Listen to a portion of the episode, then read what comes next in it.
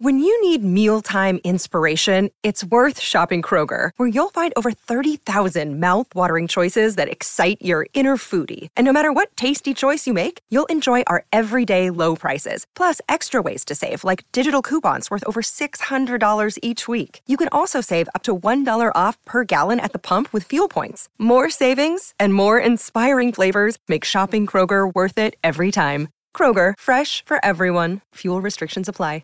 Hello, everybody. This is Marshall Poe. I'm the editor of the New Books Network. NBN listeners like to read books and buy them. So we thought we'd tell you that right now, our friends at Princeton University Press are having a remarkable site wide sale. You can get 50% off books, including ebooks and audiobooks, with the code 50, F I F T Y, at checkout until May 31. You can save some real money on Princeton University Press books. I encourage you to go there and check it out. Welcome to the New Books Network. Hello, everybody, and welcome back to Scholarly Communication, the podcast about how knowledge gets known. I'm Daniel Shea, your host for episode 124, which today is another installment in the Focus Researchers Talk. The Focus Researchers Talk is a bank of talk by those researchers who have enjoyed particular success in publishing their work. My guests on Researchers Talk tell us how they turn the data and the ideas into the many papers of impact which they have published. Today I'll be talking with Sascha Fahl, professor for computer science and faculty for usable security and privacy at CISPA, the Helmholtz Center for Information Security in Saarbrücken, Germany.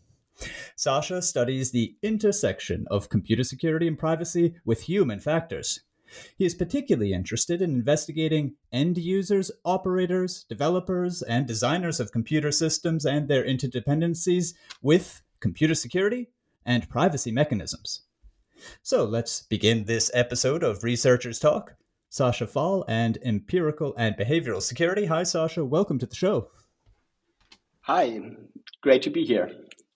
Um, this is an interview, Sascha, which is not so much about those topics which I've just named, um, which for some of my listeners will mean quite a lot, perhaps for others less, but it's much more about how you research those topics. And generally, I like to break the discussion down into how you use your network, how you read, and how you write. So maybe we'll just start right there at the network, by which I mean the people whom you collaborate with, the people whom you've corresponded with, whom you exchange ideas with, who work in any capacity with you or who have inspired your work. Um, could you take up that as a sort of general beginning to our talk? Absolutely, and I, uh, the network is particularly important. It's like I, like my professional network is like uh, I would say extensive and very diverse. It like includes undergrad students who are like uh, as equally important as like the most senior researchers in the field.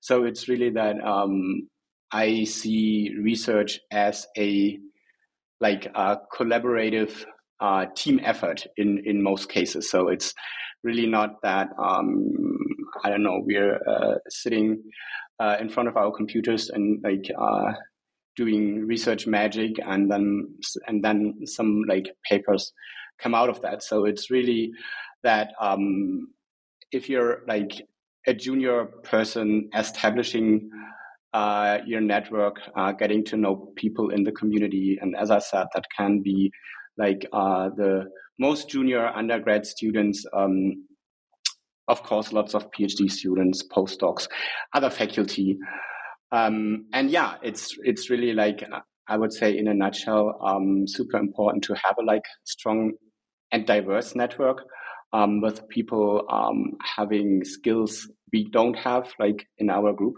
locally, and I think that really cannot be um, uh, underestimated. I'd be interested to see to hear actually this being a podcast to hear. Um, how it how it is then um, that for instance you say to have a strong network people offering skills that you may not have locally. How is it that you go about locating such people? And when having found them what would be a sort of typical process of taking up contact? So i think like one of the first like uh or the best things we we can do is like reading papers, uh, getting to know like uh, other people, getting to know names, and then um, depending on whether a uh, maybe a conference visit um, comes up, meeting them in person or reaching out via email or I don't know. We are uh, using Zoom a lot, so it's really um, like getting to know new people um, often happens uh, through reading papers, I would say, and getting to know names, um, but also um, meeting new people like at conferences. So in computer security, we are like heavily driven by conferences. So we're not like um, publishing our work in journals uh, so much. So it's really uh, about meeting people uh, in person, um, other other researchers in person. So it's like um, a good first step um, is reading papers, getting to know names, getting the getting to know the like uh, put that in quote important people um, in the field, and then um, trying to reach out. And that really depends on as I said, conference uh, is coming up, or um, if it like has to go uh, fast, uh, reaching out via email or um, an online meeting. You mentioned their conferences, and uh, I've talked with uh, quite a few uh, computer scientists here, and, and indeed, the conference has a sort of special place in, in computer science, which it may not really necessarily have in, in very many other fields of science. The conference, from what I hear from PhD students, postdocs, and and and even PIs has a lot of value, just as you're describing it. But there's a mixed feeling also in other areas. For example, the presentation rounds are often seen. This is what I've heard uh, as not a waste of time by any means, but it, not an opportunity really to network. Whereas I've heard other people say, eh, you know, the rounds of coffee or out in the hall bumping into people, those are the ideal opportunities. Yes, I can. I can totally agree. So, uh, I mean, we go to conferences, and um, like one thing I always tell my PhD students is that um, listening to talks is is only one thing. Getting to know like uh, uh, uh, papers like via presentations is is only one thing, and another like super important thing is to get to know people. And uh, as you already mentioned, like uh, the hallway is like the place um, to get to know people, to just like have a coffee and chat a bit about like uh, an interesting presentation, for example, or like a question that um, a research question that you're currently working on. Yeah. So uh, what I uh, uh, always want my PhD students or encourage them to do is um, getting to know at least two new people when uh, going to a conference. And in that uh, vein, two new people. That's that's also good. It's it's, it's nice to have a uh, to be able to quantify these things. So let's imagine you are such a PhD student. This is one of your initial uh, publications. I mean, this is a scenario certainly you'll have had with uh, your students. Um, I'm, I'm sure for very many people, it's not easy to approach, you know, a senior top type researcher, someone whose work that you've built off of or read quite closely, or even if you're so lucky during maybe a poster presentation to be approached by somebody, somebody who for you is a big name. Is is there any advice that you would give to an early career researcher in these scenarios? Um, I think my advice really is like just try to do it. Like um, almost all, all people I, I, I know in, in our community, like including um, the senior people, um, they are open, they are friendly, they are welcoming. Um, they, I mean, mostly have five minutes to chat. So it's really um, approach them uh, with like maybe an, an interesting research question or um, any particular um, idea you have. So really, it's really about trying just just doing it Right, biting the bullet, as we say, and just going in there. um, one one of the things uh, about networking is there is this situation which we're describing right now, the initial contact. Uh, very often in computer science, you know, a conference will enable that. You've also said there's the opportunity to just sort of reach out with an email, um, but but the meeting, the initial contact, is really just the you know the tip of the iceberg when it comes to networking the networking needs to connect and stay connected from your own experience what what would you say are useful techniques for you know, following up with a second collaboration or keeping in touch with someone whom you might not even have collaborated with, but who where the correspondence has been inspiration for new work or whatever comes to mind for you there. Yeah, I think um, that got a lot easier in the last like over the last years. Like um, I mean, in particular during the pandemic, lots of conference events went like online. So lots of uh, conferences had like I don't know Slack channels, for example, where like you can you can just find people and um, that's a, I think a great opportunity and a very inclusive uh, opportunity to like get in contact and stay in contact. Um, I remember like when I was uh, a junior PhD student, like kind of the only way to really like get to know people and um, uh, stay in touch were conference visits. And later on then maybe like physical pc meetings like program committee meetings. But um, like all the online opportunities like uh, conference uh, slack channels and so on are a great uh, way to really stay in touch. Very good. Um, I would like to also, in in this topic here of networking, come to your particular institute, your home institute, which in security is is world renowned and is doing some of the top work in in the area of computer security. Maybe would you give us uh, there a bit of an insight as to what it means to be a researcher at CISPA and what it is that CISPA contributes to the work that you do? Um, I think it's a great work environment. It like uh, provides lots of uh, freedom. So, um, uh, like, I mean, we uh, have like uh, awesome resources. So it's really like we can we can tackle uh, problems that um, maybe in other environments and, and other in, other institutes are harder to tackle because like the the typical way research is done, um, you kind of identify an interesting problem, you write a grant proposal, you get um, some funding, and then you like have the freedom to work on that particular problem for like let's say uh, three years, which is like a, a typical time range.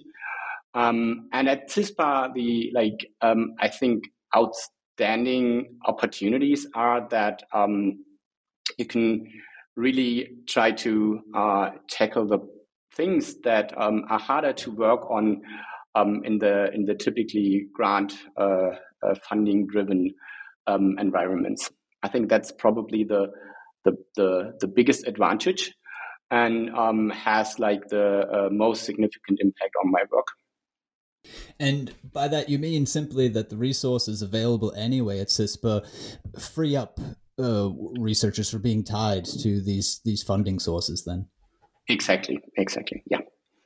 And when you say freedom, uh, I'm imagining you also mean something along lines of research freedom. I mean, the one freedom on the financial or resources end is obviously necessary, but I would imagine there's a level of independence to seek out uh, the questions or the the problems in the research which you feel matter and which you feel your group is best suited to to address.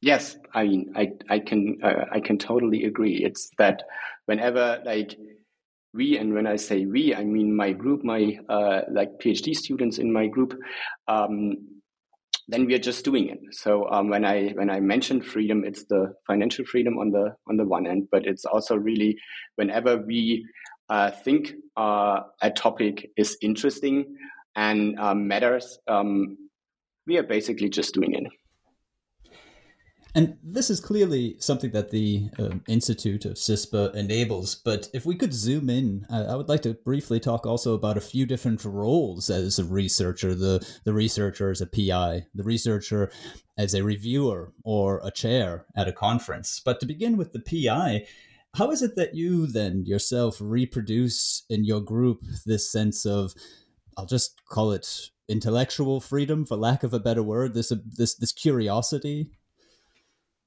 um, I really try to be a coach for my students. Um, that is like um, how I uh, would describe myself.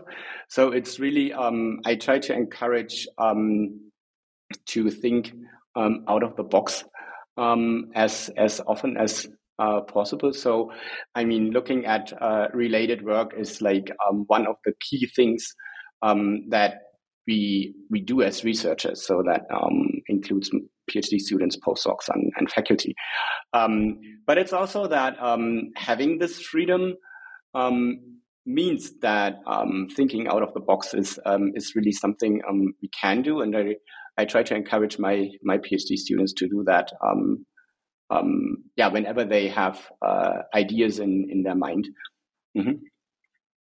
And there there are certain things clearly about the scientific culture which I'm sure make this a, a, challenging effort on your part to allow this sort of freedom and space for curiosity. I mean, one is clearly just simply the pressure inside of a as as a PhD inside of a certain period of time to have published so many articles, and with computer science, it's it's probably slightly more complicated because of the fact that you have the conference rotation, which which adds sort of fixed um, deadlines throughout the year, which in other fields are slightly more movable, are tied perhaps more to funding questions than anything, instead of an actual deadline where a submission needs to be in by. So I guess what I'm saying is there are clearly pressures to publish a lot and to publish at certain times. And I wonder, as as a as a PI yourself, how is it that you manage these competitive pressures against the necess- necessity for freedom to uh, um, explore ideas? Um, I think the one thing comes together with uh, the other in a way. So yes, I agree. We have deadlines and we have to publish, and we have to publish um, a lot and high quality. So we have like in security, like typically four conferences we try to publish at. Um, and yes, I mean deadlines um, uh, are there, and we need to we need to make them. But um, what like changed in the last couple of years is that the top like conferences um, have like they they introduce multiple deadlines a year. So it's not that we have like four conferences and like four deadlines, but we typically have two to three, sometimes even four deadlines per conference per year. That gives us like in the end um, between 10 to 12 deadlines we can we can try to make and that um, again allows for like um, a lot flexibility when it comes to to publishing very good. Uh, the, the, the last role that I wanted to just briefly touch on before we maybe move over into, over into the topic of, of reading for research purposes was as a reviewer.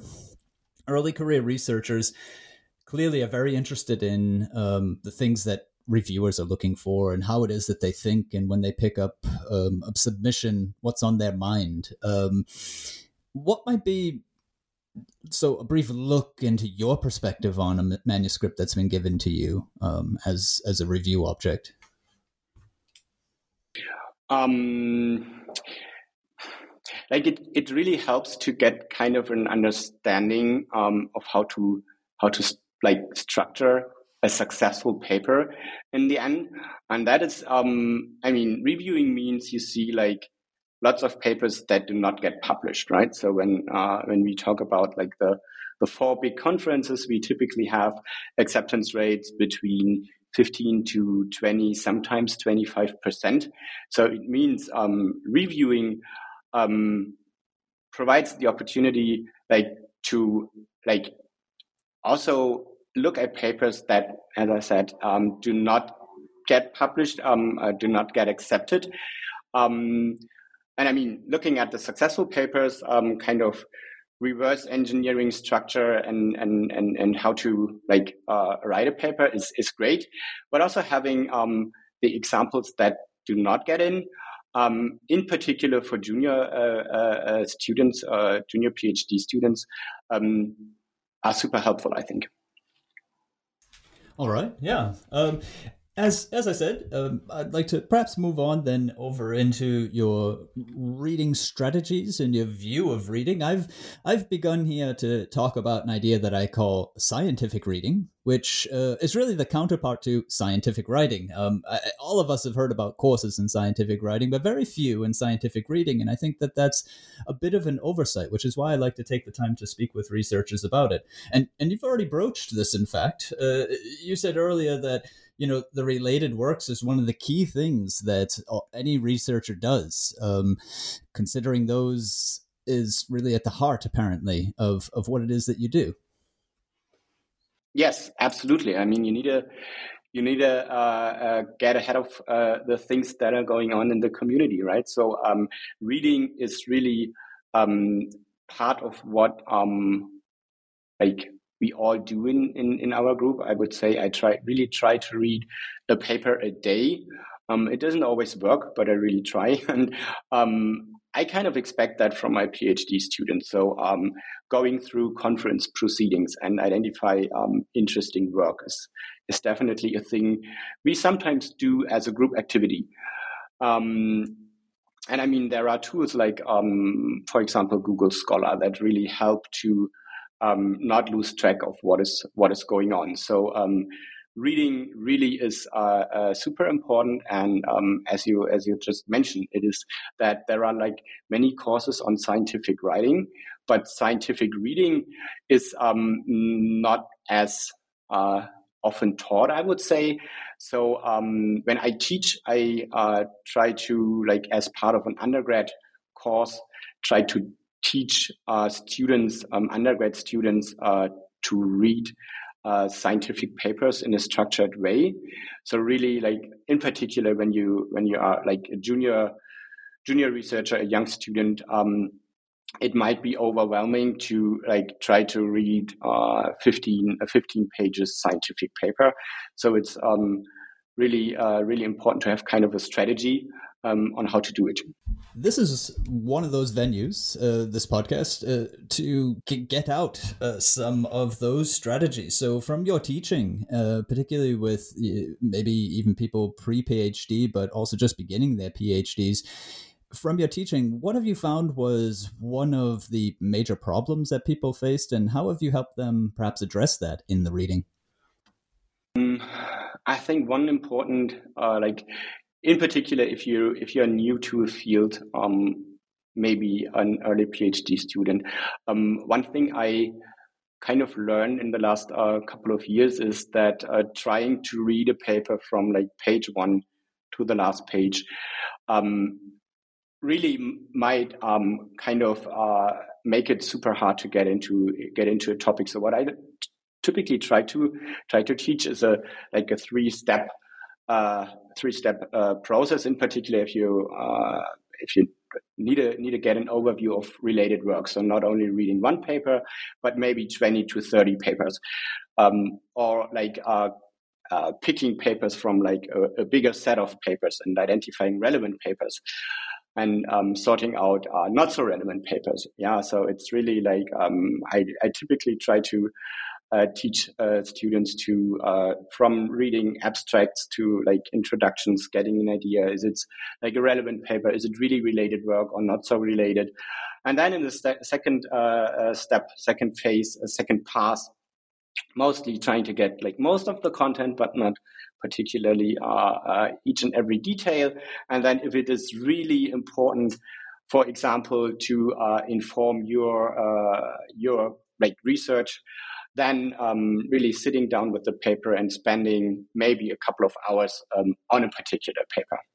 This seems to be one of those counterparts uh, to what happens in scientific writing, where people have the notion that what I get down on the page is what's going to get published, more or less, right? I've got to put in a comma or two. And it seems that in scientific reading, the notion is that I'm going to read all the words there and then I'm done. And you've you've you've shown very well that this this is not really an effective method, right? You've got to use the paper as a tool. All right. I mean, we have to deal with hundreds or thousands of like new papers uh, every year. So um, even if like uh, we are trying to read one or two papers a day, it's we, we just cannot read them like um, in their entirety.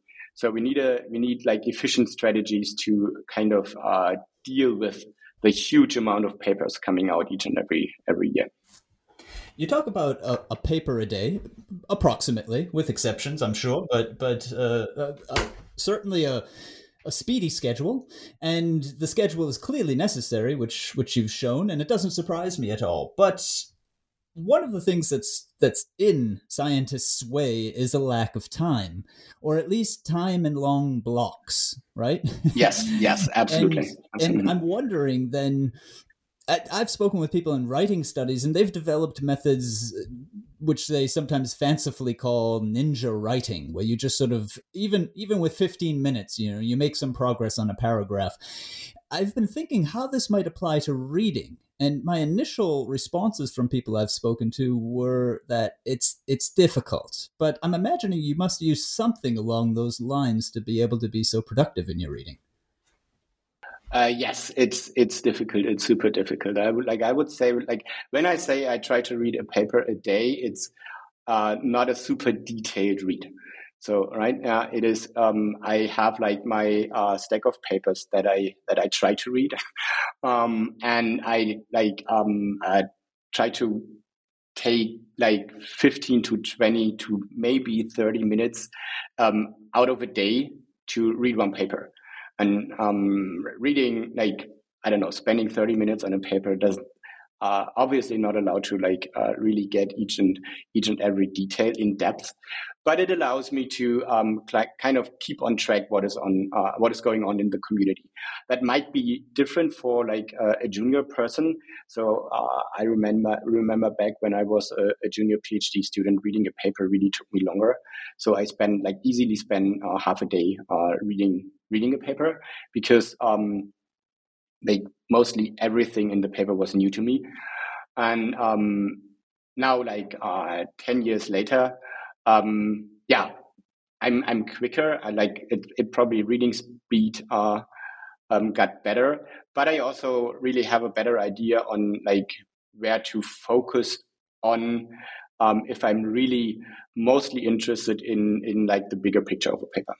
Yeah, I mean that makes uh, a lot of sense, and it also is a nice message out to early career researchers and PhDs who are finding the paper reading going slow that you can expect it with time to become faster and this is just a natural function of specialization right understanding more and more of what's there quicker and quicker and noticing the which are often called the novel bits or the contributions in the paper mm-hmm. and i think that's yeah. I mean reading requires practice as writing like as everything and I think that um, what you say there with the idea that you're keeping on track and you're going through the papers fairly quickly, but th- that's entirely understandable. It's a sort, it's a certain mode of reading, isn't it? I mean, you'll know whether or not you need to give these papers later in a future project a close read.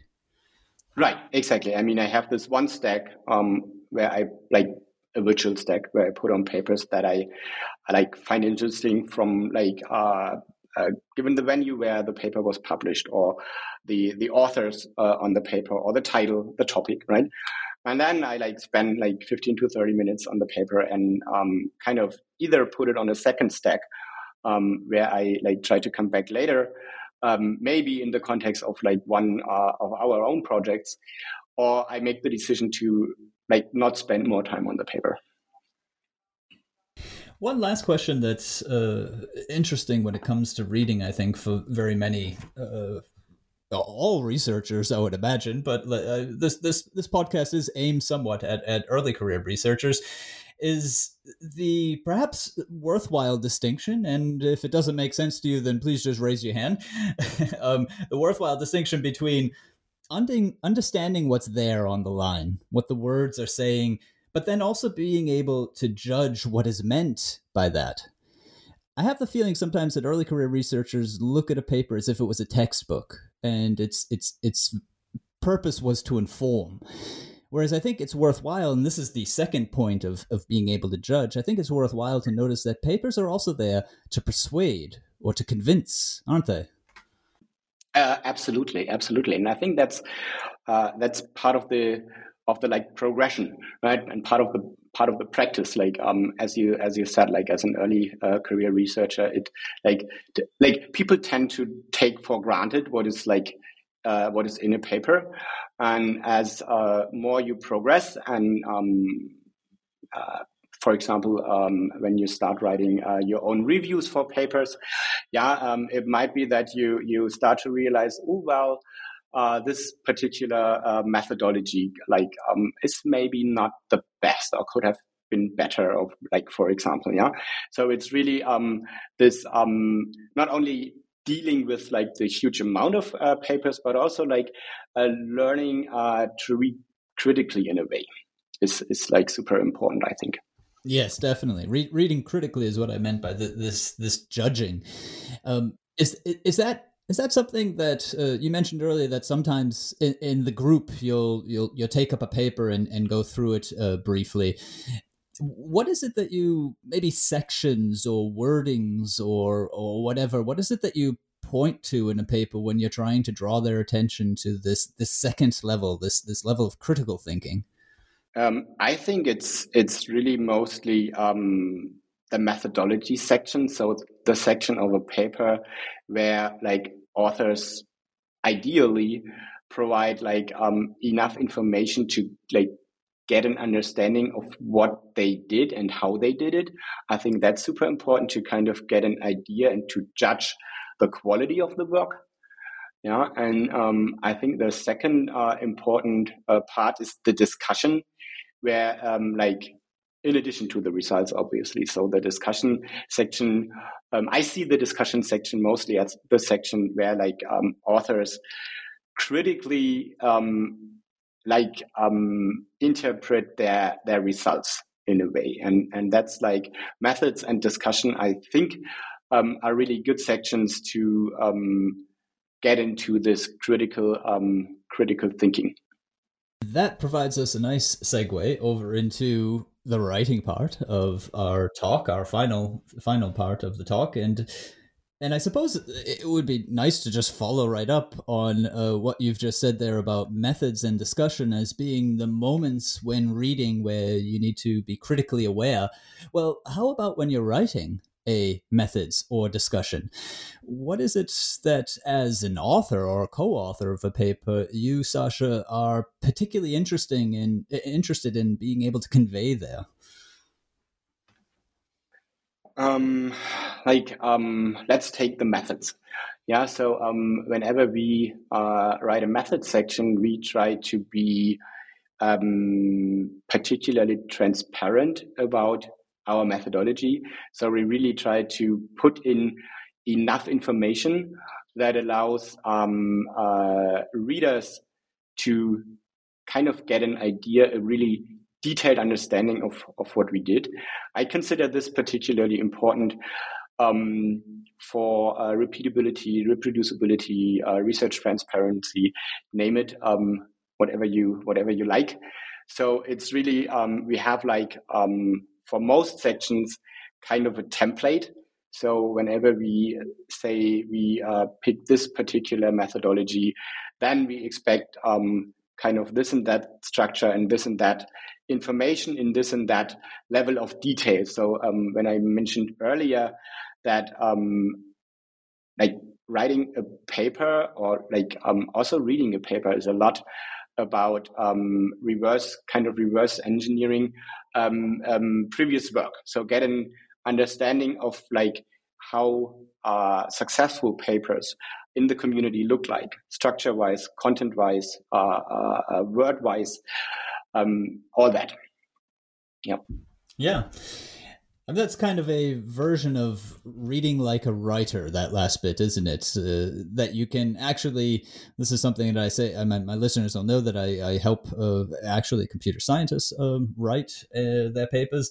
And uh, this is something that I often tell them that uh, you can read for the science and you can read for the text. And this seems to be very much what you're talking about. Yes, absolutely. I mean, we in in in in my group try to make that part of the writing. So we typically try to have one like uh, team member um, on a paper who takes over like a red team uh, role.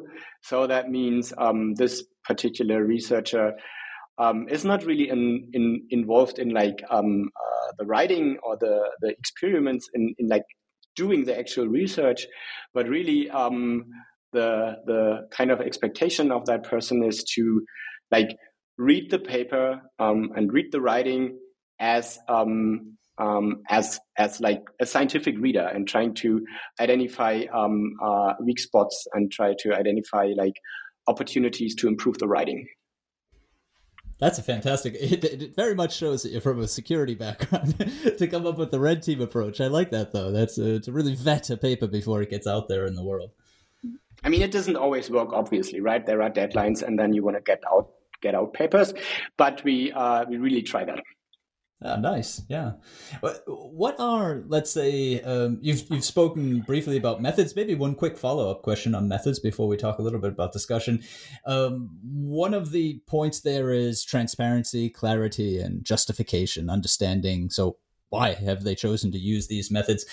One of the complaints that I'll, I'll often hear is the availability of code. And even if it is available, sometimes I'll hear that well, it's on a smaller data set or a simpler model than was actually used in some of the experiments. And, and this leaves a lot of guesswork. Um, is, is this something that, as a reviewer and also as a reader, you've encountered yourself? Yes, I mean, a lot, right? So um, uh, uh, when I say we try to be transparent, we typically try to provide like a replication package and um, put in that replication package um, as much as we can. So in our uh, or in my group, it's not so often like code because we run lots of user studies. It's more like um, survey uh, uh, uh survey guides or interview guides or like um, other things, right? That are not necessarily code, but it's the same. If like the information is not enough, it's just really hard to kind of um, uh, get in get in get a good understanding of like how like um, of the quality of the work actually you're reading but yeah i, I totally agree and i think um, our community is like making progress in that sense um, that um, most of the of the um, uh, top conferences we are, we are, we are typically, typically trying to publish at um, introduced um, so-called artifact evaluation committees. So um, in addition to reviewing like papers, so the PDFs, uh, those artifact evaluation committees really look at, for example, provided code or um, at like other information that might help to kind of um, really grasp what's what's in the paper and, and, and like get a better understanding of the quality of the work. I think that's a good move because um, it's certainly a major issue when it comes to, to methods for sure. Yeah. Maybe as a double question, I, I wanted to just briefly get into discussion section, which you also pointed out as being a, key moment. And I'm sure lots of other readers, uh, practiced readers, uh, head quickly to a discussion to see what all this means and why it matters. Um, the discussion tends to be the moment in a paper where you start to look outward. There's usually more citation going on there. You're getting into a conversation, if you like, with the people who might disagree with your reading of results. And I would like to sort of tie that with another practice in writing, and that is paraphrasing or note taking.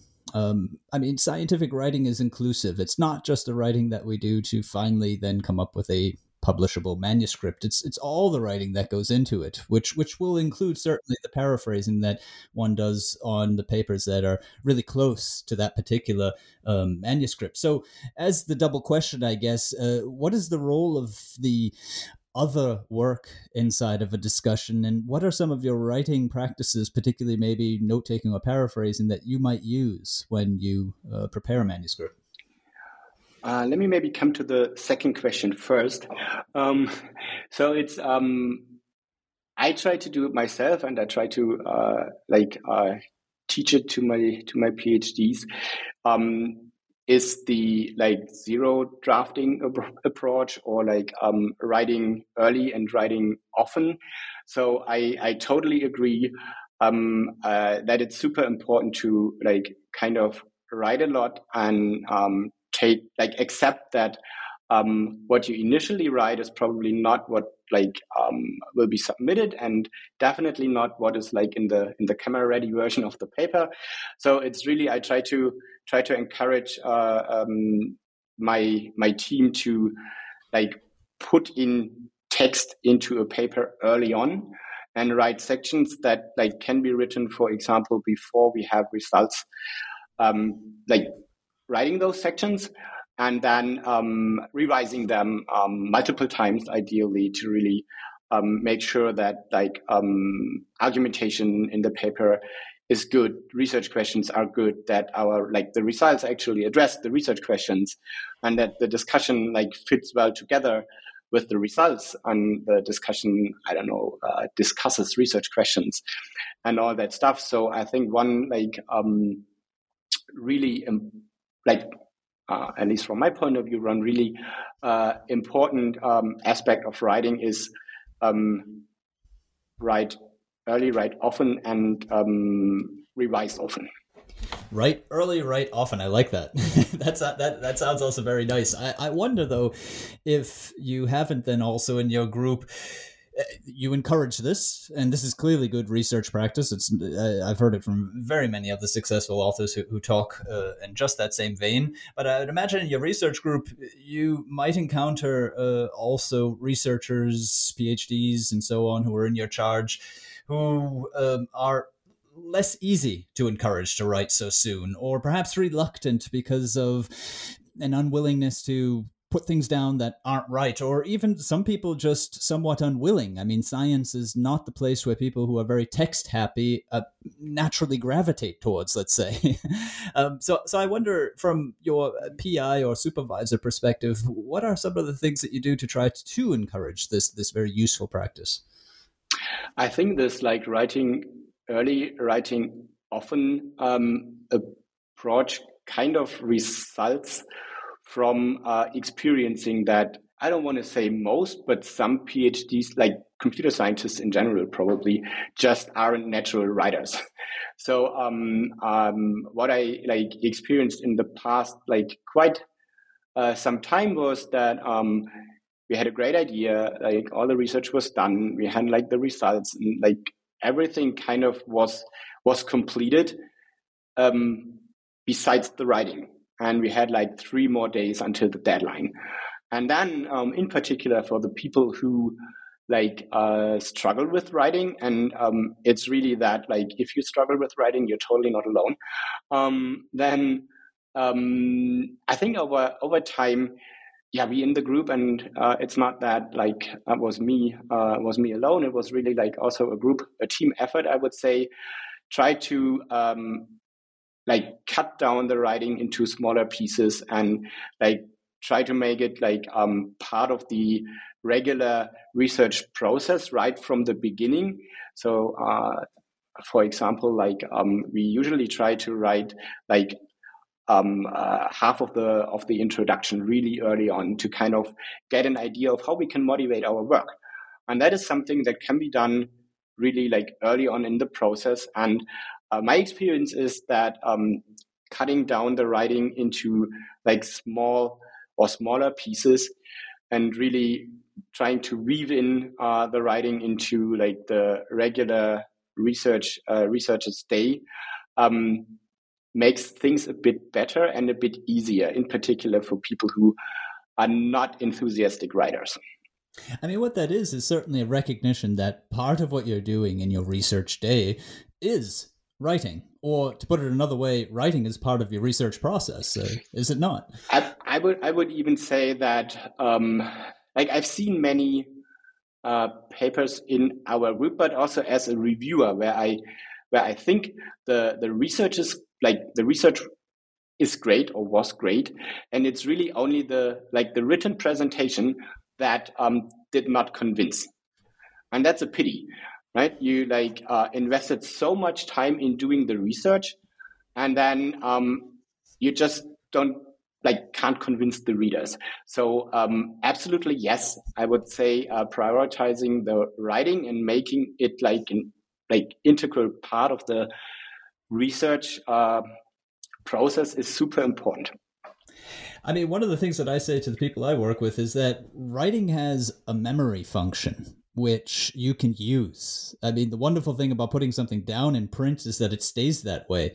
And that's just really an affordance for our thinking brain because our thoughts carry on. They always stay somewhat vague. Our perspective on things change. But if we can look at last week's, let's say, update on where the whole project stands or one particular problem in the project, then we've just given ourselves our own boost, haven't we?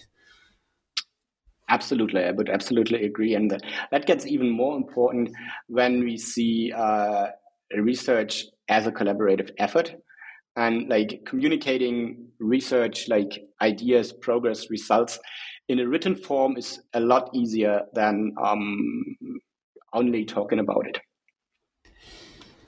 to close out, um, I'd, I'd, like to just pose uh, one last question, Sascha. And one of the aims of this podcast is simply, as it can, to help the research. So I'm thinking help authors submit better, help chairs or editors publish better, reviewers make better decisions, and so on. So my question is if any of these groups or some other group, perhaps also in the education system, would be somebody whom you could address with a concern through your experience, something that you think, if we could just change this, clearly things would get better on this end or on all ends of the research process?